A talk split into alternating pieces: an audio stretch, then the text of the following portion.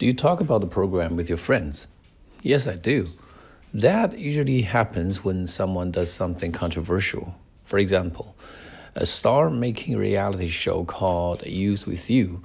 Uh, in this show, there were 100 girls to compete for nine slots to debut as a group.